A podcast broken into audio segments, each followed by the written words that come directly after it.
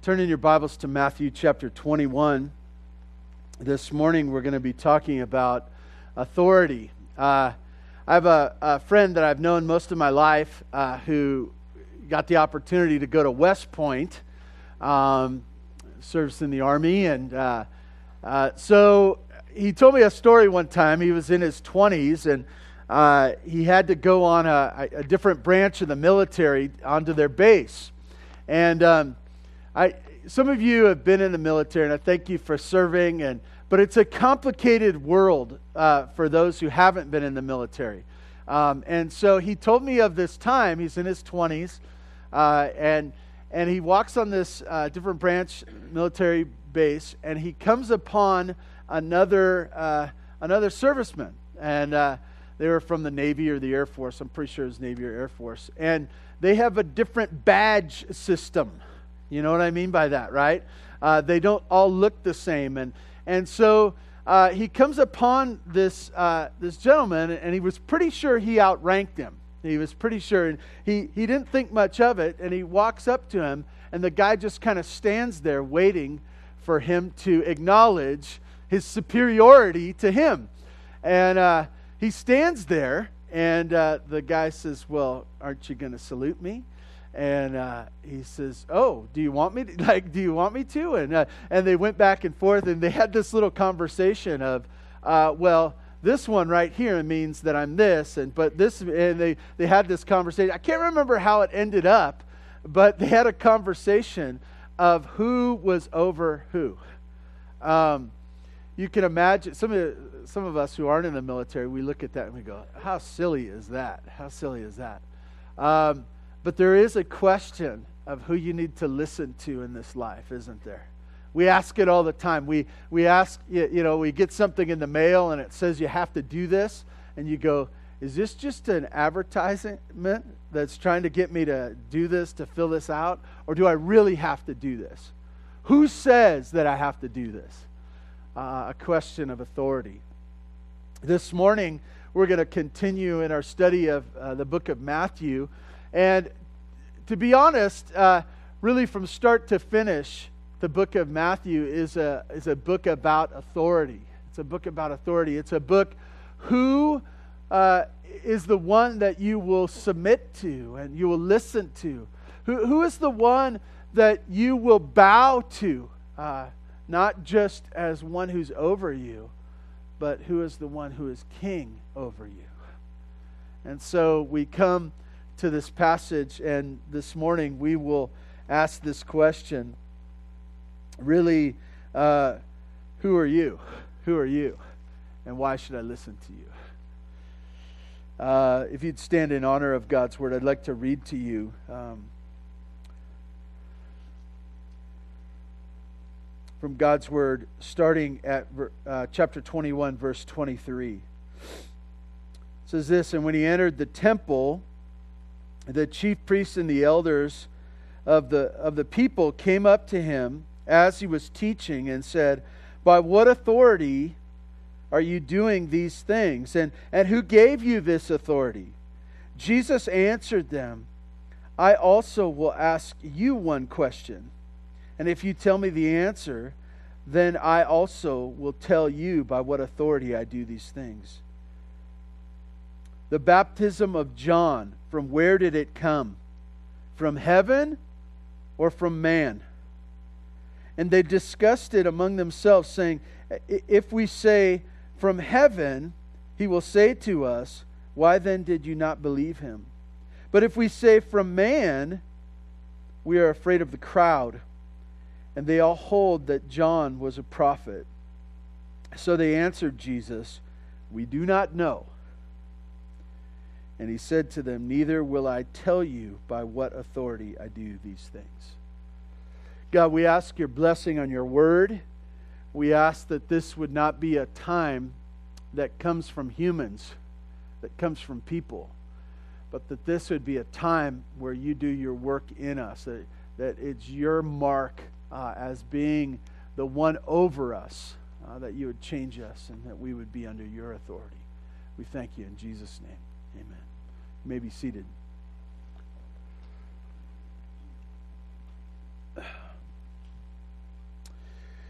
verse 23 tells us uh, what's going on, and you need to realize that as uh, chapter 21 starts off the triumphal entry into the city, Hosanna to the King of Kings, uh, that Jesus is acknowledged as the, the victor by the crowd. Even if they didn't think about it, they all got excited about who Jesus was and that he was coming into the city. From there, we see him go into the temple and we see him uh, exert authority over the temple without permission, driving out uh, those who are doing business there, driving out those who are taking advantage. And uh, then from there, we see Matthew records for us this issue of the fig tree, where uh, Jesus comes to this fig tree with no fruit and he curses it and kills it. And it shows his authority over that. And now we, we come back to the temple, uh, to the outer courts, and he is teaching. He is teaching. In the presence, and, and while he is teaching, it's the idea that he's about his message. And sometimes we, we struggle with this picture, and I, am not lo- really looking for uh, preaching to become this here at Bear Valley Church, but in Jesus' time, uh, teaching was more a back and forth. Uh, people would ask questions. And so this wasn't necessarily rude what these leaders did as they came up to him while he was teaching uh, and kind of interrupted, if you will, and they ask a question of his authority. When you think about the chief priests and the elders as described in this passage, you need to know that they saw themselves as the ones who guarded what is God's. They were the ones who, who, who as they saw the temple, they, they said, Well, this is God's, and we've been placed here so that we would uh, make sure nothing bad happens that we think uh, that God shouldn't have happened here as God's people. And so, as they looked at uh, what was going on, they saw Jesus teaching uh, they came up to him in the temple, and this is the, the really the setting and the players that we have. Which brings me to my first point. Uh, their questions. Their questions. They asked two questions, and they're really uh, very closely connected. By what authority are you doing these things? They asked. And who gave you this authority? Uh, the issue of authority was big to the Jews, it was, it was huge. Uh, as I shared before, the chief, uh, the chief priests and the elders would have seen themselves as God's representation there, and that uh, they were the ones protecting uh, the temple uh, from any kind of attacks from outside. If you think back to the time of Christ and what, where he was on the earth, you realize that the Romans were over the Jews. And the Jews hated that, hated it. It made them so angry. It was the, the thorn in their flesh every day. It was the thing that they despised. Do, do you know why they were over uh, the Jews? There was just one simple thing power. Power. They were more powerful than the Jews. And through military might, they were over the Jews. And so it, it was this thing just simply of power that the Jews weren't strong enough to push the Romans off. Um, and so they lived underneath them. They lived underneath them, but they hated it. They hated it. Uh, and so it's this interesting thing you'll see in especially the Gospels and really the epistles as well. You will see over and over again that God's doing something, God's people think a certain way, uh, and then they have to submit at different times to the Romans, just simply because of their power. And so uh, there was this question of authority, you know. Uh, who gave you the authority to do this? If, the, if it was the Romans, they're like, oh, we got to go along with it because they're powerful, they're over us. So there's a Roman authority. Uh, there's an authority in the temple. Um, uh, you realize that uh, not everyone can get a, a, place to teach in the temple. That there weren't going to, it wasn't like a, a milk crate that they set up and just said, hey, whoever wants to talk, just hop up on this milk crate and you can say whatever you want to say and people will sneer and joke or whatever. It, it wasn't that kind of an environment, it was the temple. And so the question is a logical one. Who gave you permission to teach and really specifically to act this way and to do this in the temple? You have, you have permission. Um, these ones that were acting, they were acting in local authority. They were local authority. But maybe there was a question of someone greater outside the temple uh, that would have been above these. Has somebody given you permission to speak this way? It's interesting uh, that the idea of authority and really uh, originality uh, was not, authority was important, originality was, um, people were suspicious of it. In our culture today, uh, originality is like one of the greatest things ever, right? Somebody came up with a new idea. Boy, it must be better than the old ideas, right? You might want to read the book of Ecclesiastes, by the way. You might want to check that out, uh, okay? Uh, originality in our culture today is the greatest thing ever. Uh, we think it's super. In fact, we sometimes despise old things just because. We say uh, new is always better than old. I want to tell you, in, in, biblical times, and especially in the time of Christ, there was not uh, embraced. In fact, it, it was this idea that that if someone came up with something they hadn't heard before, they ask them to footnote it, if you will. Where did you get this idea? Where did you get this teaching? Because if your teaching isn't connected to somebody else's teaching that we respected in the past, uh, we reject you. And so part of this whole discussion uh, for these authorities in the church or in the, in the temple coming to Jesus questioning his teaching was where do you get this authority? Who said you could do this? as we look at this, the question that they're asking is who do you think you are? Who do you think you are? And as we've seen what Jesus has done, triumphal entry, coming into the temple, kicking people out, cursing the fig tree, it's a logical question. Who does Jesus think he is? And as they ask the question, uh, there's another question that Jesus will respond with, and I'll show you how this. It's uh, they ask, "Who who do you think you are?" It's almost as if Jesus says, "Well, who do you think you are?" Jesus responds to their question by asking another question. Classic Jesus, uh, the way he does things, back and forth. Um, as you look at verse 24, it says that Jesus replied, I will ask you one question. Uh, this makes for a longer conversation, by the way, when someone doesn't just answer clearly what, what you've asked. Jesus says, I'd like to ask you a question. I, I, will reply with, to your question with a question. If you answer me, I will tell you by what authority I'm doing these things. And he says this John's baptism. Get it? stuck in your mind. Where did it come from? Was it from heaven or was it from human? From heaven or from human? John's baptism. And, and so um, I, I, thought about this and I go, boy, uh, Jesus does this quite a bit where they're talking about, the, he gets a question about something right there, right now, that he understood. It wasn't that he was confused, and then Jesus grabs something way far away. And it, it, it seems as though he's trying to distract from the conversation.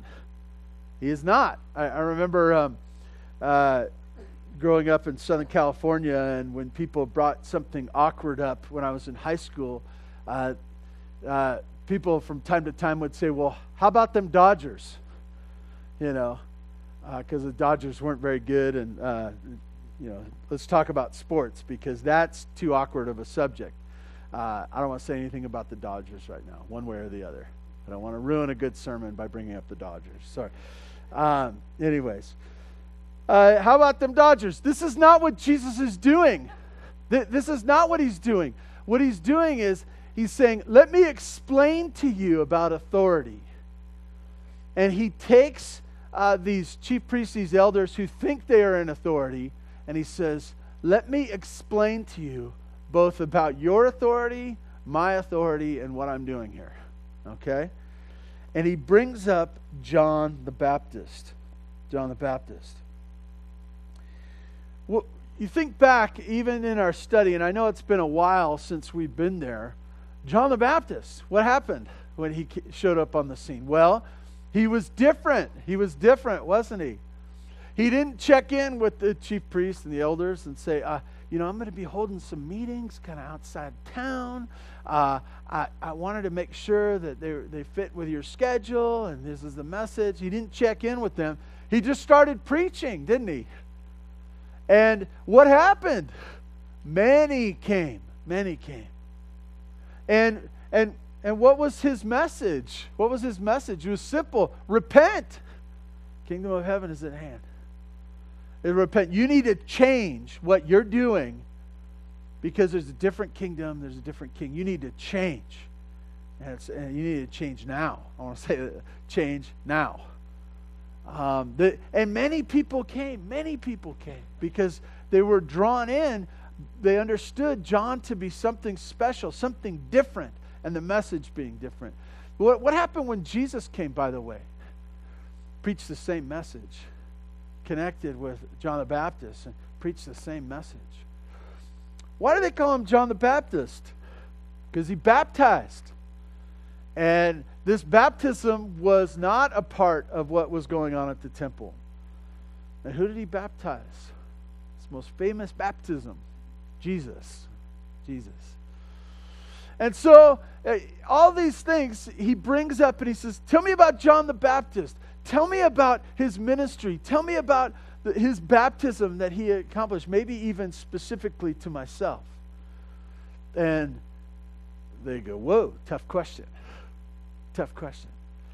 Um, it, it, it becomes, you don't really get the, the space in which this happens, but as is recorded by Matthew, uh, they asked him specifically, uh, they, they asked him a specific question, Jesus a specific question, and Jesus asks them a specific question as well.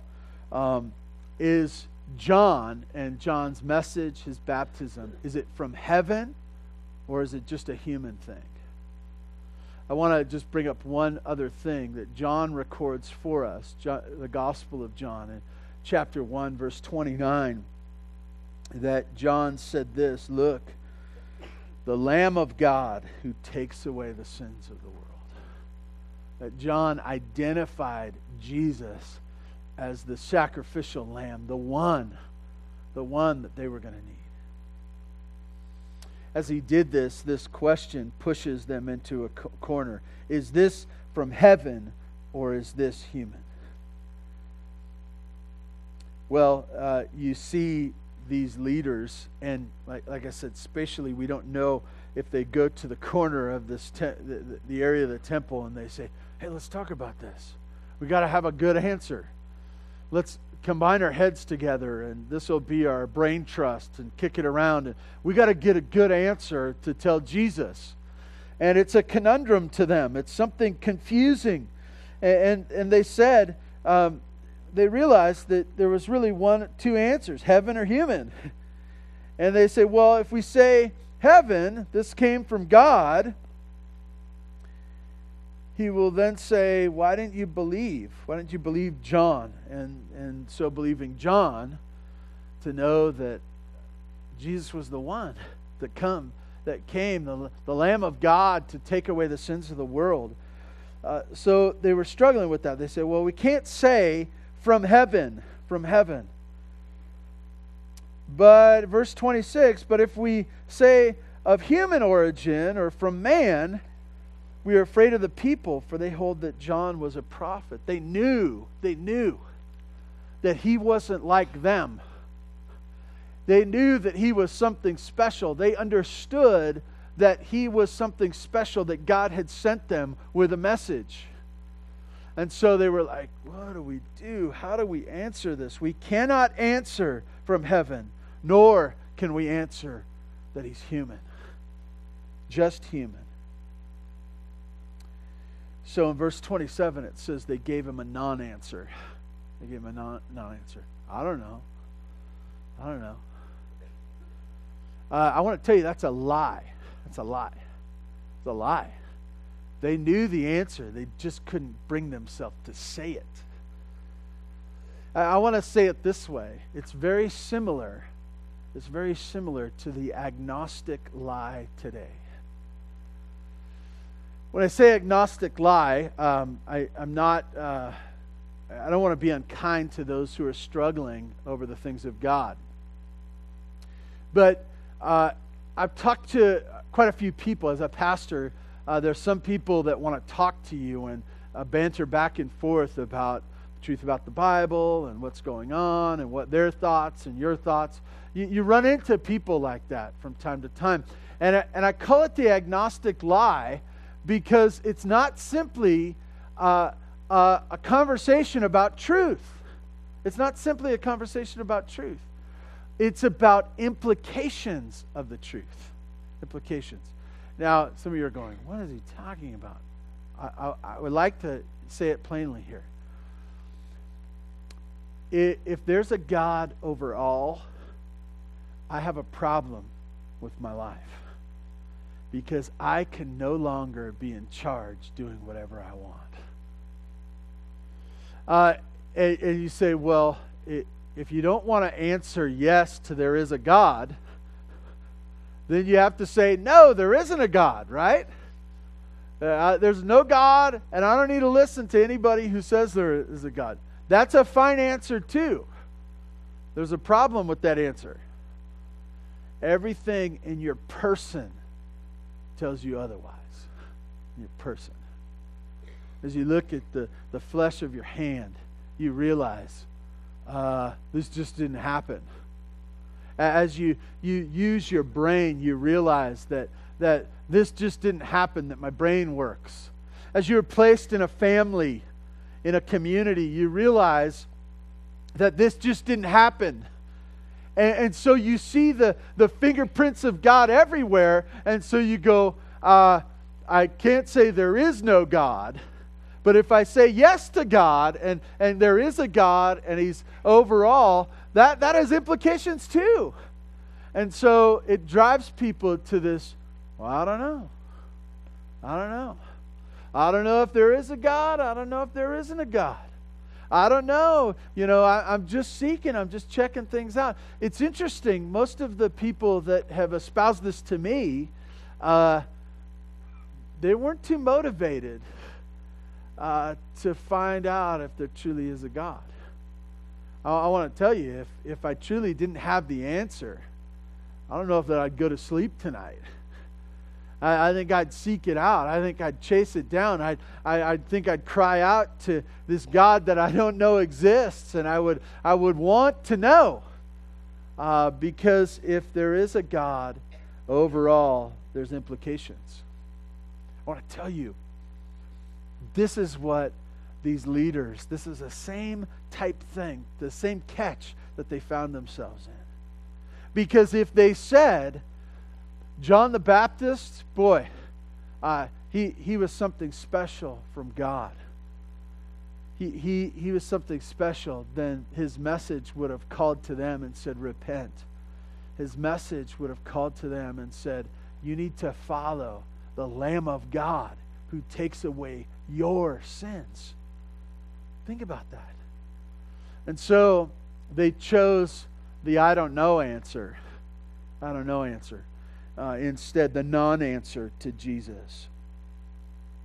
It was intentional. I want to say that. It was intentional because they couldn't handle the implications of either the yes or the no from heaven or from human. this may seem unusual to us, the way Jesus ties this up. Uh, as he answers them, he gets their answer and then he uh, responds to that. They say, We don't know, verse 27. And then he says, uh, Neither will I tell you by what authority I am doing these things.